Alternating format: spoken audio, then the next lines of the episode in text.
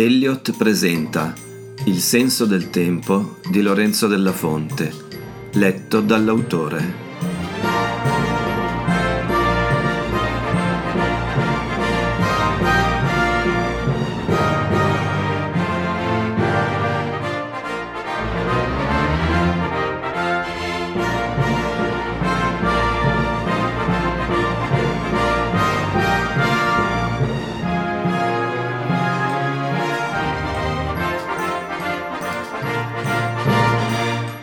Quinta puntata del podcast. A sud, giugno 1866. Julius lasciò Parigi all'alba, senza nemmeno mettersi a letto. Una carrozza l'aveva portato alla Gare de Lyon sotto una pioggia battente. Il vetturino gli aveva spiegato che avrebbe dovuto prendere il treno per la città col medesimo nome.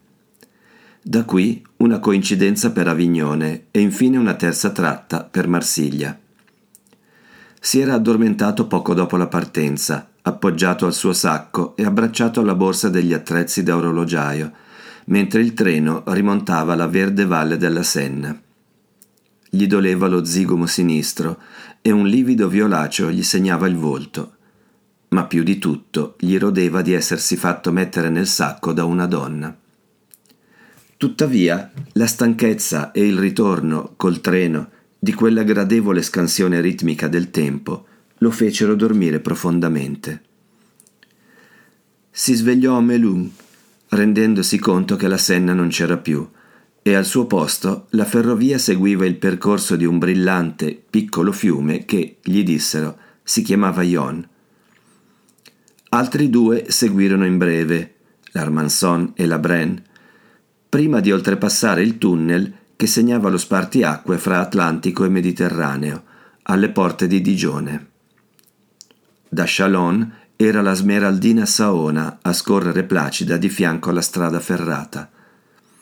Nel pomeriggio Giulius era a Lione, dove prese un pane con prosciutto al buffet della stazione.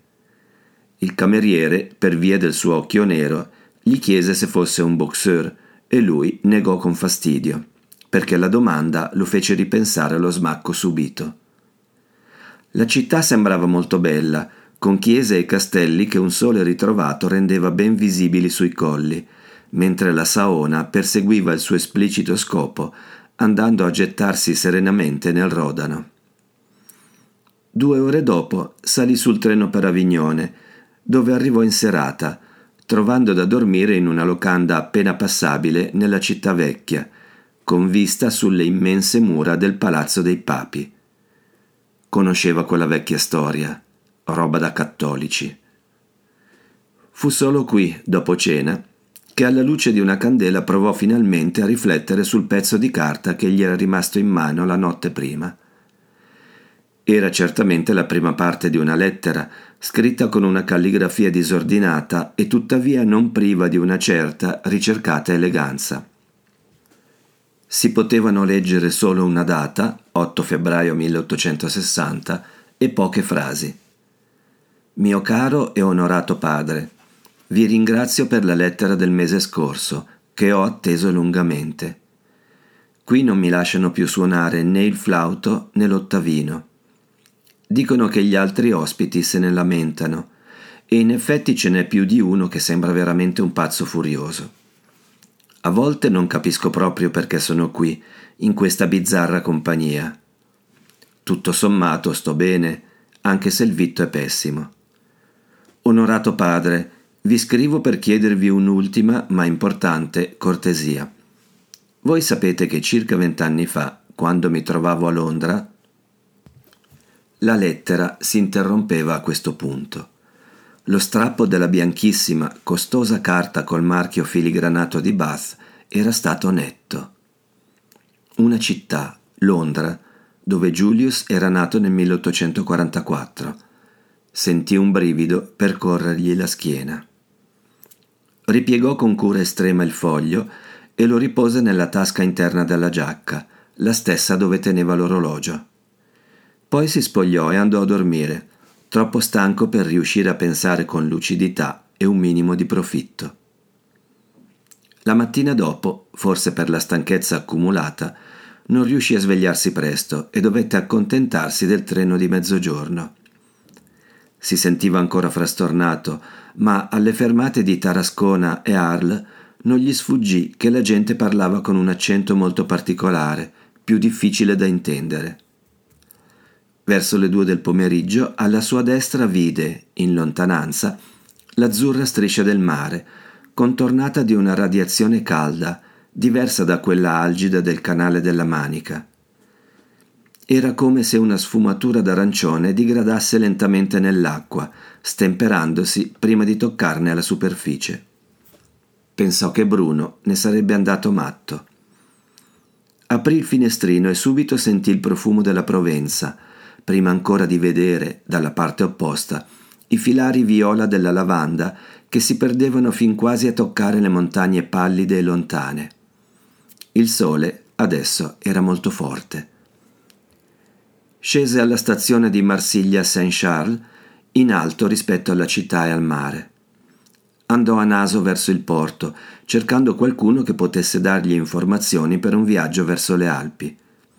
Il caldo era insopportabile e dovette tenere la giacca in mano, arrotolandosi anche le maniche della camicia. Al porto trovò una linea postale a cavalli di Lafitte e Caillard che faceva servizio verso Aix-en-Provence e poi proseguiva per Gap, passando per Sisteron. Una ferrovia era in costruzione, gli dissero, ma ci sarebbero voluti ancora degli anni. Sorrise. Quelli sfuggivano alla sua capacità di stima del tempo.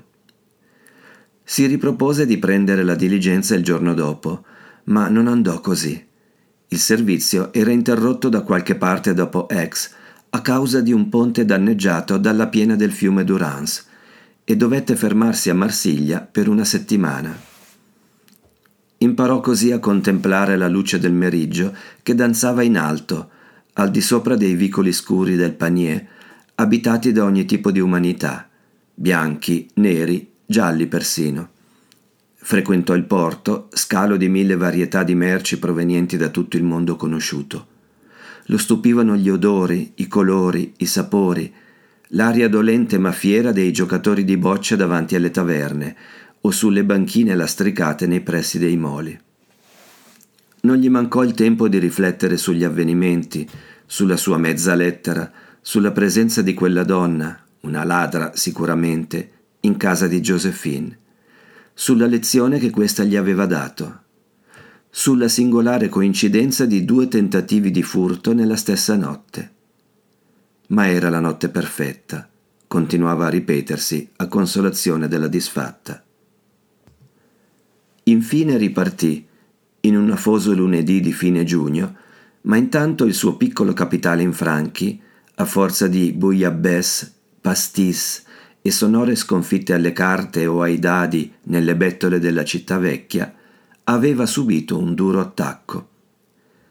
Ebbe la certezza di essere più bravo con il conteggio del tempo che del denaro. Di quest'ultimo gliene rimaneva meno della metà, mentre i dadi, di certo, erano truccati.